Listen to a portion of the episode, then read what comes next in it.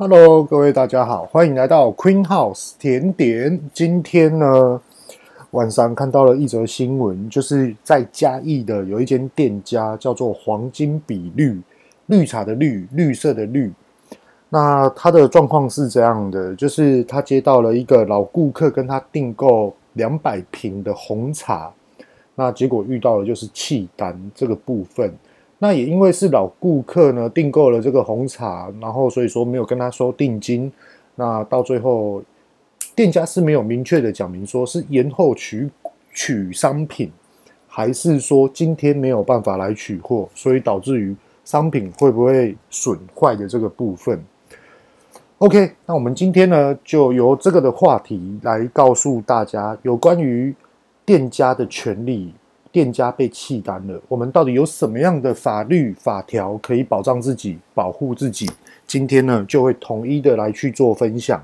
对象呢是对于一般的消费者，或是大型通路，我们到底要怎么去保障我们的权利？运用法律的这种的专业知识、专业的这种的利用资源。OK。那建议这一集大家可以把它仔细的听完，那我会讲得非常的快速。那如果说听得不太清楚的话，你们可以回放，或者是说拿我所讲的法条再去上 Google， 或是请你有专业的律师团队的朋友啊，还是这些的有关于这司法上的这些的朋友，都可以来去做一个确认、确实的这种的求证。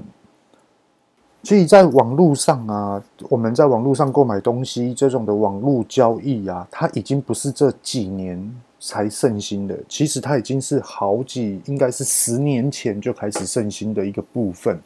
那其实在这个过程中，台湾的很多的有关于法律法条都是攸关于一般的消费者，例如这几年才有的最佳赏味期7天，最佳使用期限到底是几天，要给予消费者的退换货机制，或者是说消费者的消费法的保障的权利到底是在于哪里？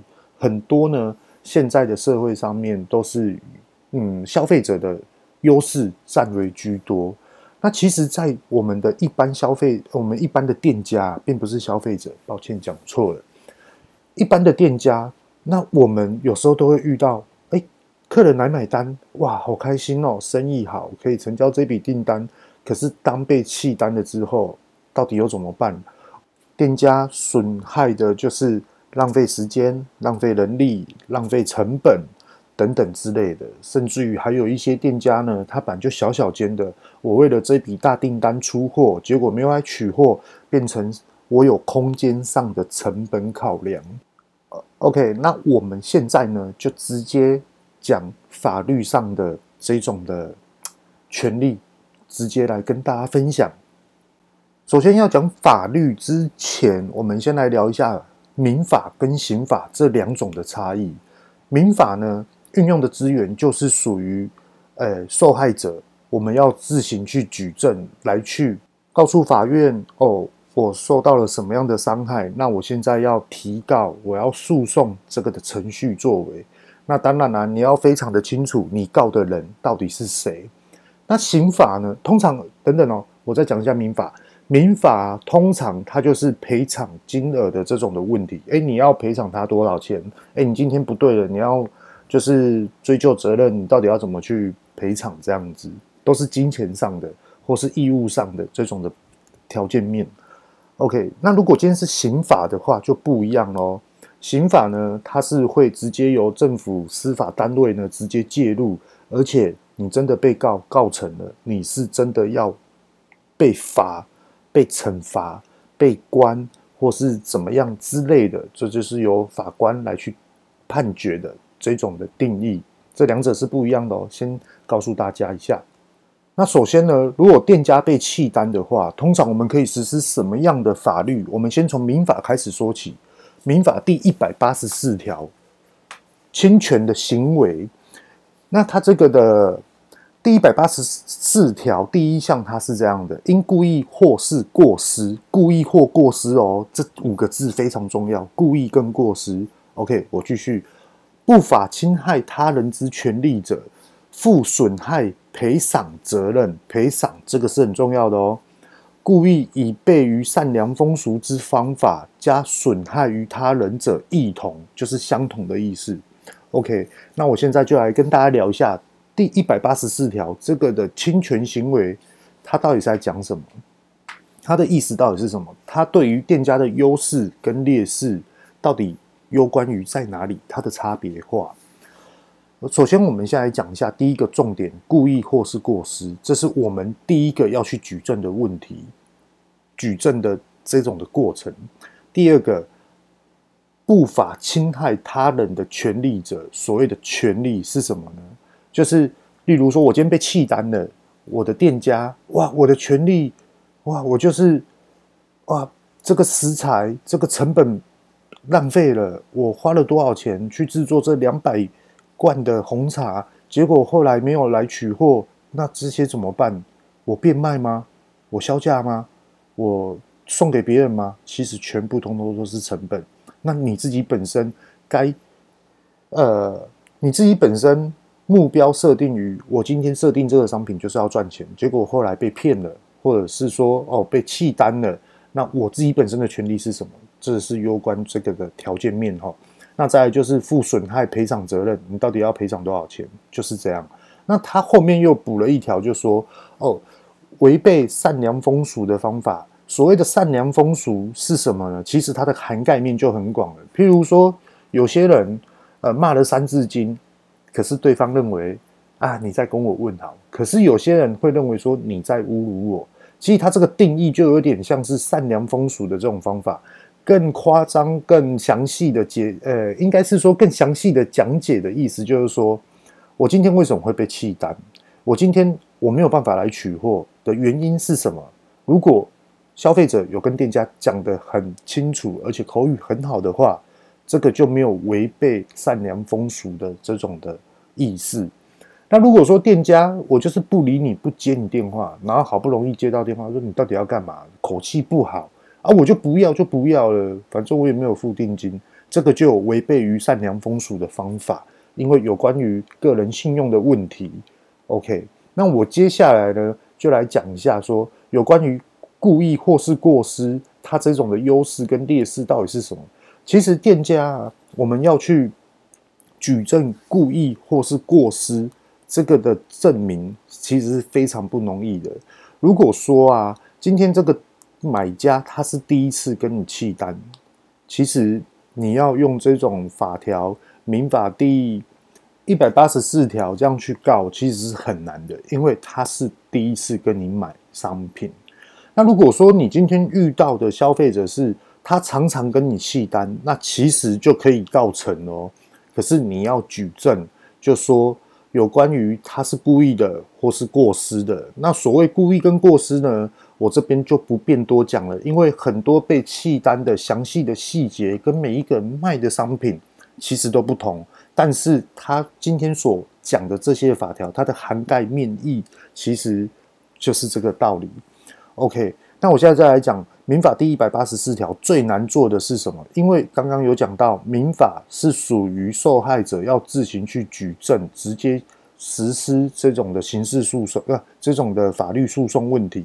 所以说你要有对方的姓名、地址、身份证字号才可以进行诉讼哦。可是呢，这个对于一般的店家在不认识消费者的这个过程中，其实是非常非常棘手的。那如果说你今天提起了这个诉讼，那如果说你碍于电话号码还是网络这个账号姓名是骗人的、不属实的，还是说你根本不知道对方到底是谁，你只知道这个 ID， 你又是走民法的这种的程序的话，其实往往都会被法院直接驳回。所谓的驳回就是你这个没有办法提告，因为你举证的东西你连告谁都不知道。OK， 那我们现在刚讲完的民法，那我现在就来讲，如果今天是大型公司的话，他们会运用什么样的法条来去做诉讼？ OK， 这就是重点了，他们会运用刑法，这是非常重的哦。这个只要他们运用刑法直接下去的话，其实这个的被告其实就是你差不多就是要出来面对这个问题了吼。现在来讲一下民法第几条，民法第355条跟民法第354条这两条。民法355条它是在讲间接损毁罪，这个间接损毁罪它的定义是什么呢？它定义就是意图损害他人以诈术，诈术的意思就是诈骗还是欺骗，违背自己的信用，让对方相信你，这就是诈术。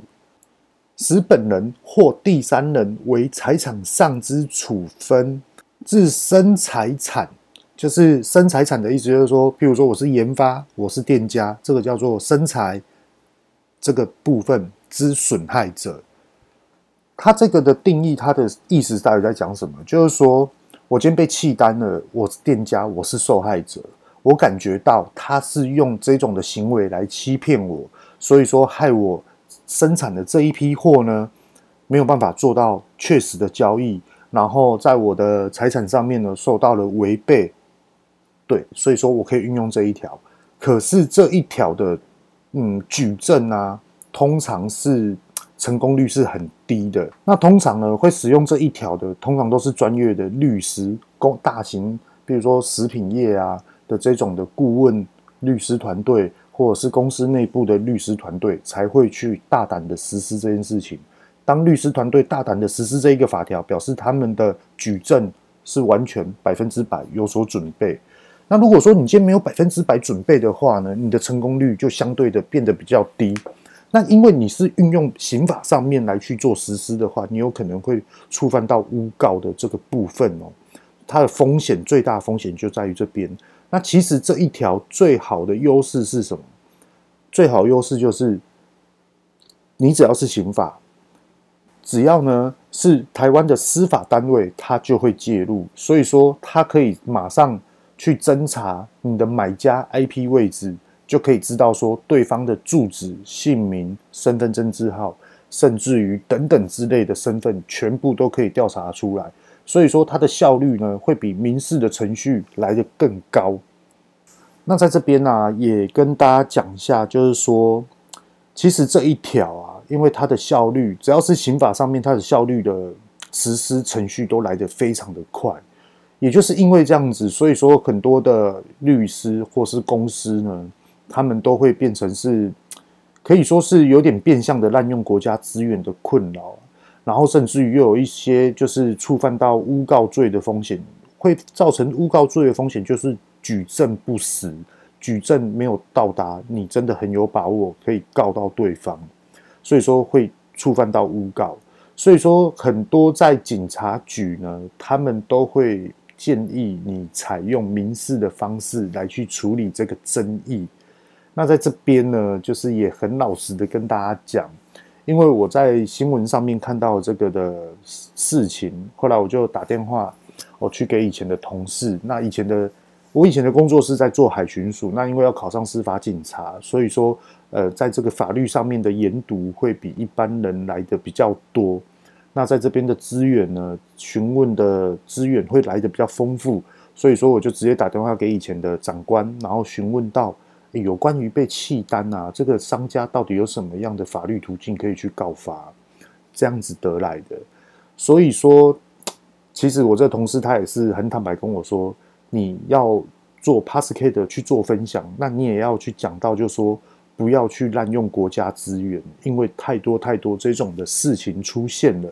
那在这边呢，也分享给大家。那刚刚呢有讲到另外一个法条呢，它就是第354条这个部分。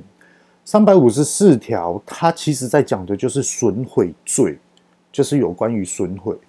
那其实有关于损毁在这边要跟大家讲一下，就是说在法官的定义上面跟法律的定义上面，它是属于什么样的一个定位它有分成3点。第一种呢叫做毁弃，就是损毁抛弃的意思，就是销毁弄不见的意思。那第二个定义就是损坏，就是破坏商品的外形，或是就是破坏商品的外形啊，或是破坏商品的一些的部分的功能，可是这个商品还剩勉强的堪用，这个就叫做损坏。不堪用呢，就等于就是毁弃、损坏以外的各种方式，要让这物品丧失一部分或是全部的效能，不堪用，这个就比较严重了齁。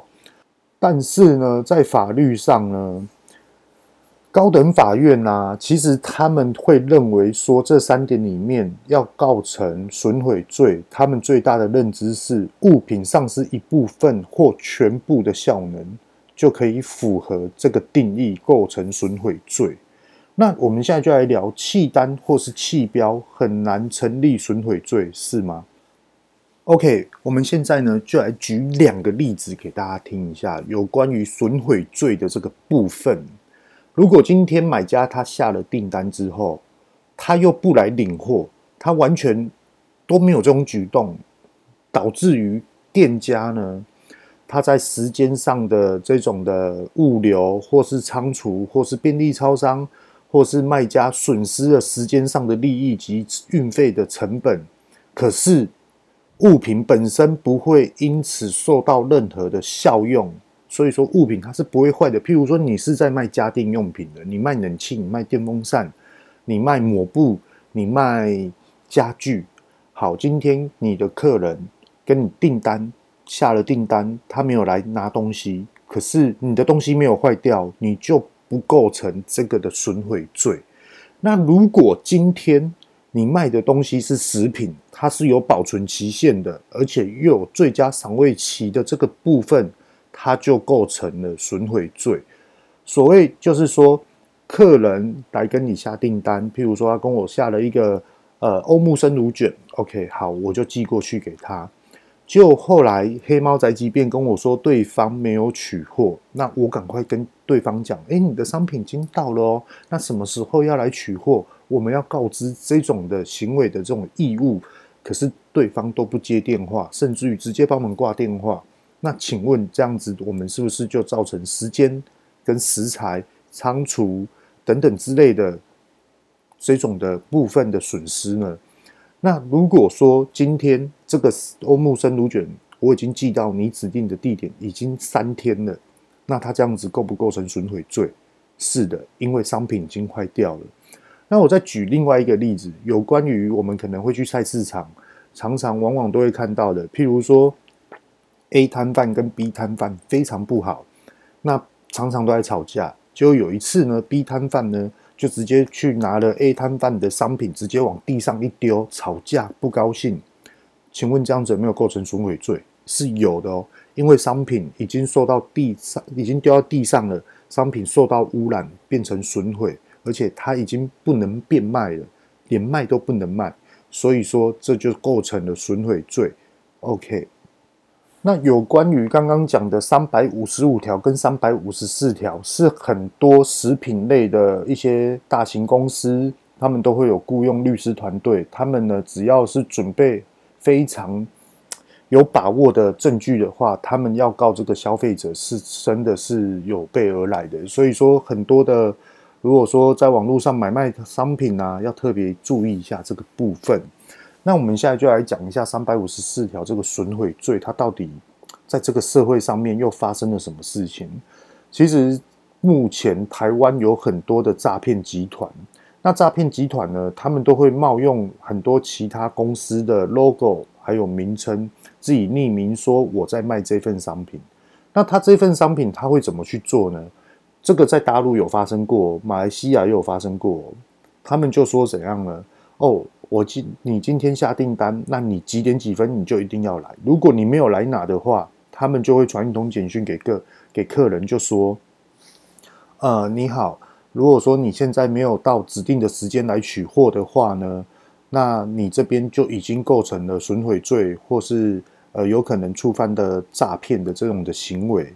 他们自己本身是诈骗哦，他们现在要告对方是诈骗，所以说要叫对方马上汇款过来，或者是叫对方马上做什么样的交易行为。可是这个卖家是没有交货给消费者，所以说很多的消费者都是被骗。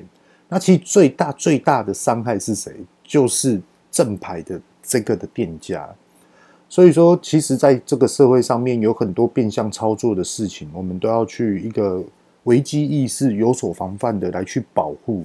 就例如说 Apple， 其实 Apple 他们现在有很多的部分，他们都砸了非常多的钱，就是在资安处理的部分，就连 Google 也都是资讯安全的部分，保障自己的公司，保障他自己的使用者的这种的权利。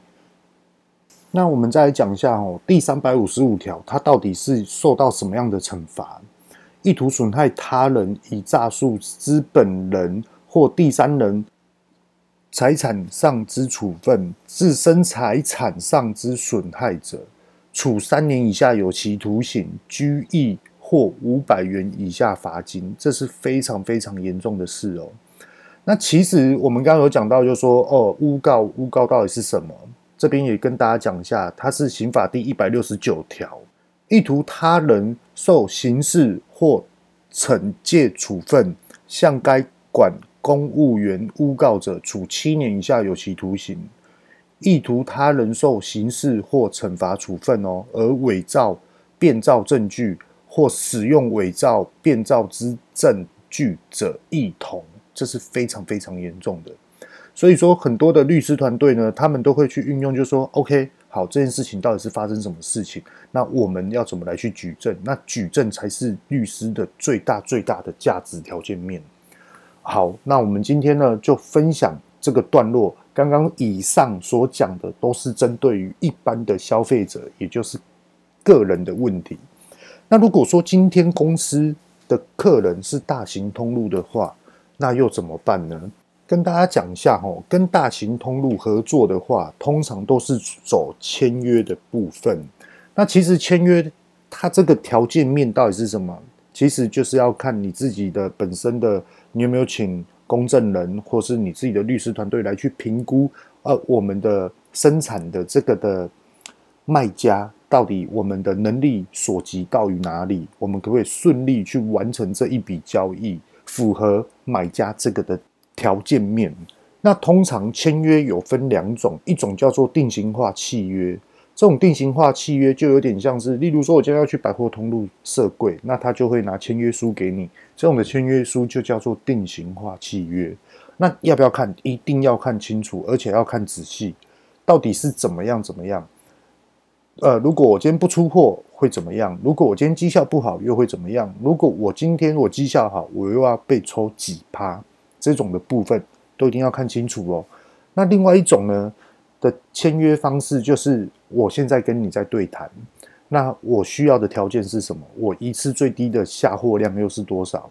那我每一次的下货量，譬如说10000份、100万份，它每一次的成交的订单在于多少钱？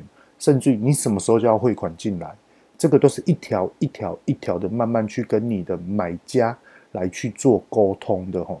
那当然买家他也会说 OK 啊，那我今天跟你签这一条，如果你没有就是照时间交货给我的话，每一样商品你就要赔偿我多少钱。其实在谈判的过程中，这都是很常见的哦。所以说很多都要自行去评估一下自己的能力所及到于哪里。那以上呢，就是有关于被弃单的这个部分。那现在我就来分享一下，就是说我自己个人的想法是怎么样。也就是说，我们被弃单，其实每一个店家都很不喜欢被弃单。那到底要怎么去防范不要被弃单这个作业、这个做法呢？到底要怎么做？第一个，其实你可以去设立你们公司里面的黑名单。那第二个呢，不管再多好的客人、顾客，多信任的顾客，一定都要先付定金，而且只要收了定金，我们已经把商品做出来了。如果你今天延后了交货，或是取消了订单，这个定金是不会退还给你们的，是直接由公司卖家呢直接吸收，是这样子的。所以说，其实很多的商家啊，可以去考虑一下这个部分。那有关于今天既然都讲到法律了，那我再讲一个，就是我们生活常遇到的不好的事情，怎么样去运用一些法律的事情。就例如说，我2个礼拜前我遇到了一件事情，在这边跟大家分享。那这件事情我是觉得很瞎。就是我在开车的过程中，然后那一天我们要去补货，所以说我开了货车。那我的货车是手排车，它只有 1.6cc 的，所以说它起步比较慢哦。那时候我们在台南的安南区某一条大马路上面，那因为它的内线车道呢，它现在在施工，所以说我们都要走外线车道。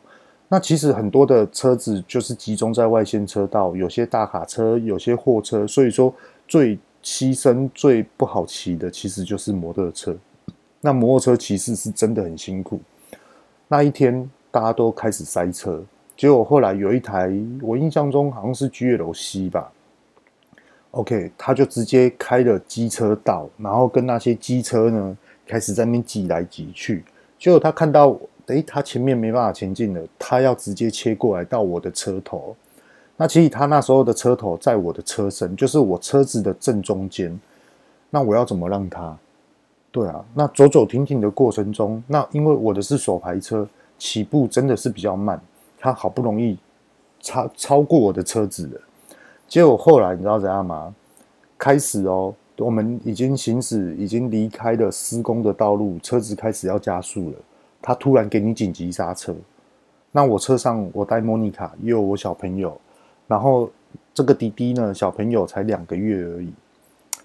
然后我那时候觉得说，靠，这个人怎么水准这么差啊？你开了机车道，你还要这样子故意用人家，真的很没有水准。那时候也刚好恰巧，因为我们的挡风玻璃是很透明的，可以看得进来驾驶者在做什么。结果莫妮卡那时候刚好客人有订单来，他就拿起了手机在那边用，就是在那边回复讯息。那台 GLC 他以为我们拿手机在拍他，他就直接车子停下来，把我车拦下来，然后直接下来要跟我理论。那时候我就跟莫妮卡说：“怎么会这样子啊？真的要这样吗？怎么办？”然后莫妮卡又说：“这个人怎么水准那么烂啊？”这些之类的。好，我在这边跟大家分享一下那时候我怎么处理。那时候啊，我就直接把车窗摇下来，我又跟他讲说现在是什么状况。他就说：“你在拍什么？你在拍什么东西啊？啊，是怎样啊？刚刚是怎样？超车不行是不是啊？啊，车道是你家的哦。”他这样跟我讲，很凶啊。然后后来完了之后，我就跟他说：“我有在拍你吗？你看到我们哪一只手机在拍你？”他说：“有啊，我刚看到你拿手机起来拍我啊。”啊，我跟他说：“啊，拍你又怎么样？不拍你又怎么样？”然后他就跟我说什么，他是什么地方的什么什么哇，给我讲一堆啊。然后我跟他说：“所以呢，你现在要怎样？”